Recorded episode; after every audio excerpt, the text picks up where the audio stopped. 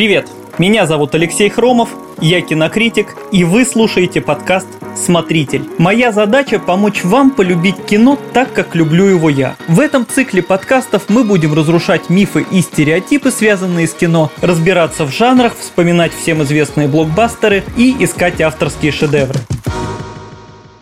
Сегодня я хочу поговорить о классике кино, а точнее о такой спорной теме. Стоит ли смотреть классику, если вы не синефил и не зануда? Конечно, многие поклонники старых фильмов сразу скажут «да», и я с ними солидарен. Но в последнее время все чаще можно услышать или прочитать, что киноклассика попросту устарела. Там зачастую намного медленнее темп повествования, хуже спецэффекты и грим, даже актерская игра отличается от современной. И все это действительно так. Но все-таки от старых фильмов можно и нужно получать удовольствие. И сейчас я расскажу, чем привлекает классика кино, почему смотреть фильмы, которым 50 или 70 лет, так же интересно, как современные блокбастеры. Причем я специально постараюсь не уходить в тему авторского кино и прочих сложностей. Расскажу именно о массовых легких жанрах. Заодно захвачу историю появления некоторых фильмов и, конечно, дам несколько советов к просмотру.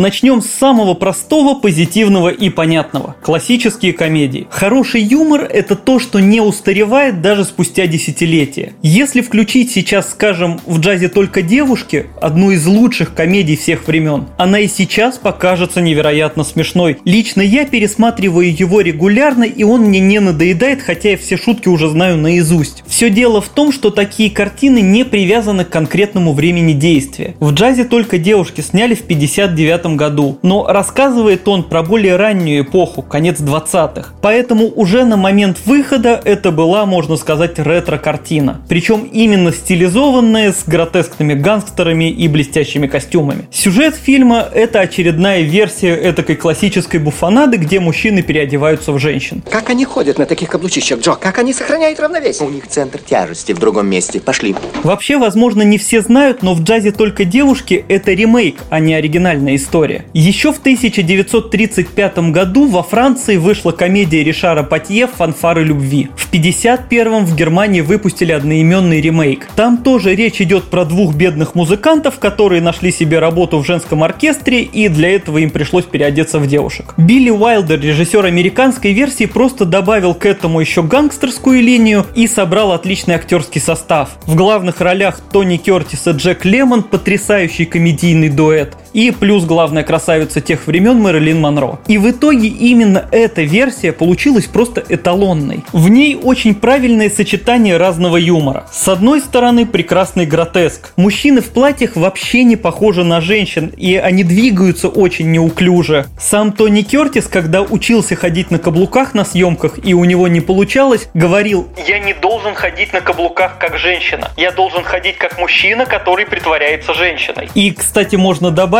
что концу 50-х уже вовсю снимали цветные фильмы, но в джазе только девушки оставили черно-белым, просто потому что грим героев был совершенно неправдоподобным. С другой стороны, фильм изобилует текстовыми шутками, многие из которых, опять же, связаны с несоответствием полов или притворством. Ну и, конечно, финальную сцену знают абсолютно все, благодаря цитате «Никто не совершенен». Иногда еще переводят у всех свои недостатки. Это, кстати, вообще одна из самых узнаваемых цитат в истории мирового кинематографа.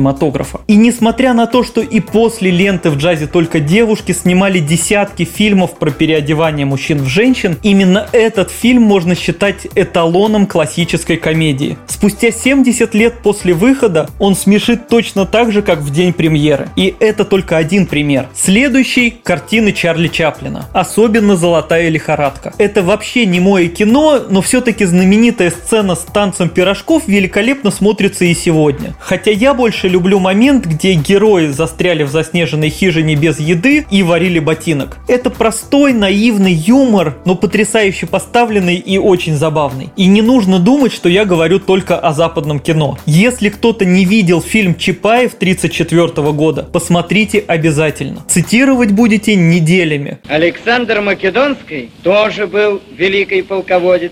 А зачем же табуретки ломать? Я, кстати, не случайно вспомнил Чапаева сразу после «Золотой лихорадки». Все дело в том, что сцена с картошкой, где Чапаев показывает различные варианты наступления, это своеобразный ответ режиссеров братьев Васильевых тому самому танцу пирожков. И это отличный пример, когда сцену не бездумно своровали, а сделали по-своему и ничуть не хуже. Хорошие комедии, которым 70, а то и почти 100 лет, можно перечислять долго. Я уж не говорю про более поздние фильмы 60-х и 70-х годов, когда выходили десятки русских и французских комедий. Еще раз лишь повторю, правильный юмор не устаревает.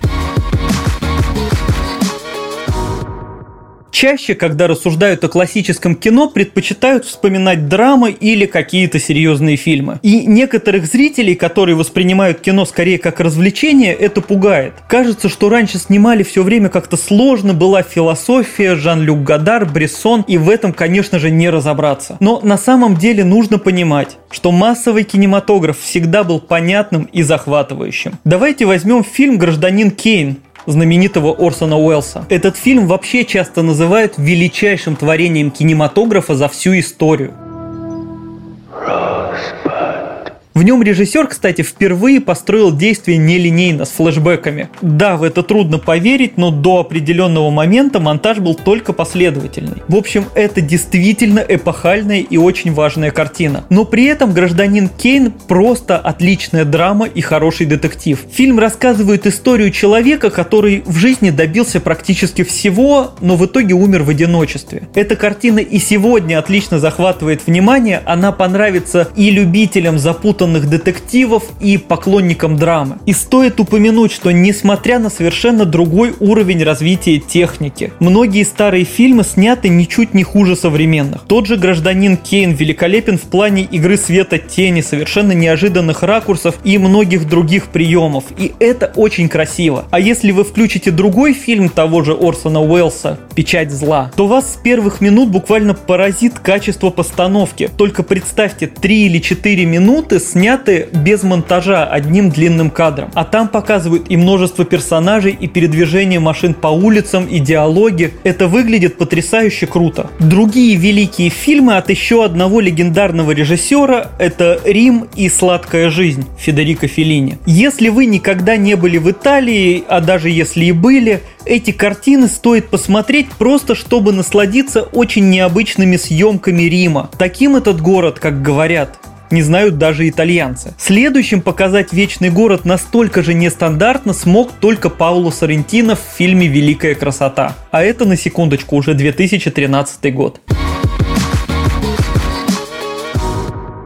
Но если комедия, детектив или драма – это то, что вечно, то некоторые другие жанры в наше время почти ушли в прошлое. И чтобы посмотреть нечто действительно интересное и оригинальное, вам придется обратиться к классике кинематографа. Самый простой и наглядный пример – это мюзиклы. Да, в 21 веке вышло несколько крупных фильмов в этом жанре. Это, например, «Чикаго», «Отверженные», конечно же, «Ла Ла Ленд», но даже из них полностью оригинальная история только в последней ленте. Остальные же основаны на классических бродвейских постановках. Да и вообще, со современных мюзиклов очень мало – жанр считается почти умершим. Поэтому тем, кто хочет посмотреть хорошие музыкальные картины, можно смело обращаться к кинематографу 60-х и 70-х годов. Причем не нужно думать, что все мюзиклы однообразные. Стандартный сюжет плюс песни и танцы. Хотите криминальную драму? Вот вам вестсайская история. Хотите мелодраму, которая точно доведет до слез? Смотрите «Шербургские зонтики». Комедия про школьников «Бриолин». Джон Траволта там просто прекрасен. Отдельно хочу отметить «Кабаре» с великой Лайзой Минелли и Майклом Йорком. Там много запоминающихся сценических номеров и бодрые мелодии, но на самом деле фильм очень мрачно показывает развитие фашизма в предвоенной Германии. Другой жанр, любителям которого обязательно нужно смотреть классику, это вестерны. В последние годы наступил, можно сказать, ренессанс вестернов. Выходит много ремейков и новых работ, которые иначе раскрывают жанр. Это и фильмы Квентина Тарантино, и «Выживший», который принес долгожданный Оскар Леонардо Ди Каприо. Но все же, чтобы действительно оценить саму основу и всю крутость настоящего вестерна, обязательно нужно посмотреть так называемую долларовую трилогию Серджио Леоне. Фильме. В первую очередь фильм «Хороший, плохой, злой». Это великолепный Клинт Иствуд в расцвете сил, это прекрасные съемки, в которых много динамики, и даже сейчас экшен и монтаж не кажутся устаревшими. Кстати, если вы любите Тарантино, можно добавить, что Серджио Леоне не чурался юмора. Значительная часть сюжета там подана с неплохой иронией. А кроме того, стоит обратить внимание на фильм «Джанго» 66 года режиссера Серджио Карбуччи. Кстати, очень интересно, что немало фильмов самого американского жанра сняли итальянцы, а в Советском Союзе вестерны вообще знали по работам режиссеров из Югославии и ГДР. Так вот, «Джанго» довольно гротескный и жестокий фильм с черным юмором, но именно его взял за основу Тарантино, когда создавал «Джанго освобожденный». Мало того, Квентин даже позаимствовал из оригинала вступительную тему и многие визуальные ходы. И это подводит к следующему моменту.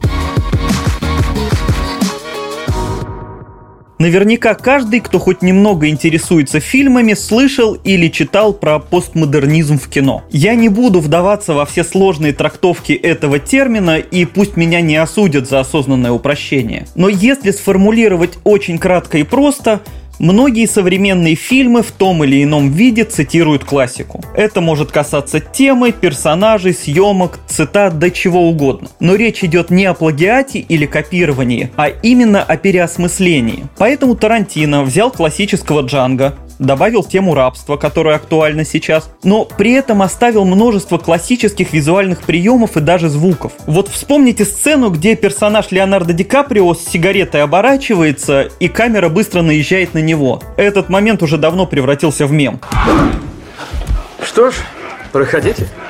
Этот бой доставит вам удовольствие. Такой прием часто использовали в старом кино, чтобы показать напряжение. Камера с общего плана быстро переходит на крупный, фокусируясь именно на персонаже. Когда понимаешь, что Тарантино цитирует классику, фильм смотрится намного интереснее. А если знать, что в новом Джанго одну из второстепенных ролей играет Франко Нера, он, напомню, играл самого Джанго в старом фильме, становится еще веселее. А ведь у Тарантино все фильмы построены подобным образом. Можете поискать в интернете, фанаты выпускают огромные видео, где подробно разбирают все отсылки в его фильмах. И, кстати, картина Квентина «Убить Билла» почти полностью состоит из цитат из классических гонконгских боевиков. Эта наследственность отчасти превращает просмотр в своеобразную игру, попробуй отыщи как можно больше подобных отсылок. И вот как раз для этого и стоит ознакомиться с классикой. Ну и в завершении темы вестернов скажу, что зачастую их сюжеты брали из еще более старого кино. Я поясню. Легендарный пример жанра – «Великолепная семерка», где Юл Бриннер сыграл одну из своих лучших ролей. Кстати, если кто не знает, этот актер русского происхождения. Он родился во Владивостоке и звали его Юлий Борисович Бриннер. Так вот, «Великолепная семерка» — это история о том, как жители деревни, которую осаждает банда преступников, нанимают ковбоя для защиты, а тот собирает команду из семи человек и выстраивает оборону. Нетрудно заметить, что это те же семь самураев Акиры Курасавы. То есть американцы сделали своеобразный ремейк, перенеся действие в США. Похожие истории и с фильмом «За пригоршню долларов» с Клинтом Иствудом. Это ремейк «Телохранителя» того же Курасавы. А кстати, потом Джордж Лукас в «Звездных войнах» цитировал уже и вестерны, и военные фильмы и кино про самураев. Джедайский кодекс явно на это намекает. Получается такая интересная связь времен. Вы можете посмотреть современный ремейк «Великолепной семерки», его снял мастер боевиков Антуан Фукуа, потом включить классическую версию Джона Стерджеса, и сравнить ее с современной, а затем глянуть еще и «Семь самураев». И получится вот такая линия, охватывающая почти 70 лет кинематографа. Эта наследственность прослеживается во всех жанрах. Я просто выбрал наглядный пример. Можно взять другую тему криминальное кино. Вспомним недавнего ирландца Мартина Скорсезе. Многие задавались вопросом, почему режиссер пригласил пожилых Роберта Де Ниро и Джо Пэша, ведь их пришлось омолаживать в кадре, и все равно они выглядели не слишком естественно. Все дело в том, что именно на этих актерах построен сам жанр. Они снимались у Скорсезе молодыми в славных парнях, да и потом уже в более зрелом возрасте в казино. И по сути ирландец завершает тему классического криминального кино. И без Де Ниро и Пэши фильмы попросту нельзя было бы снять. Это не просто актеры, это символы. И таким образом мы подходим к еще одной теме, которую необходимо упомянуть напоследок. Я уже говорил про молодого Клинта Иствуда в фильме «Хороший, плохой, злой». В 2020 году этому актеру, позже и режиссеру, исполнилось 90 лет. Роберт Де Ниро и Джо Пэши тоже сильно постарели. Этих артистов необходимо знать и видеть не только старыми, какие они сейчас, но и на пике актерской формы, а то и на заре карьеры. Признаюсь, я не из тех, кто любит говорить, что раньше было лучше. Мне нравятся современные фильмы и современные актеры. Многие из них играют ничуть не хуже, чем великие артисты прошлого. Но все же, если вы любите хорошее кино, просто невозможно не посмотреть на молодого Роберта Де Ниро или, например, на Марлона Брандо в фильме «Трамвай желания». Вы увидите, что задолго до «Крестного отца» он играл совершенно другие роли. Отмечу, что классические артисты играют несколько иначе, чуть более театрально, но при этом они очень органичны в своих образах. Эти роли наверняка западут в душу даже тем, кто раньше не смотрел старое кино. И остается лишь добавить, что классика на то и классика. Эти картины не зря вошли в историю. Скучные и посредственные фильмы были всегда, но их быстро забывают. А если уж лента жива в памяти зрителей 50-70 лет, ну, значит она не теряет своей актуальности, и ей как минимум нужно дать шанс.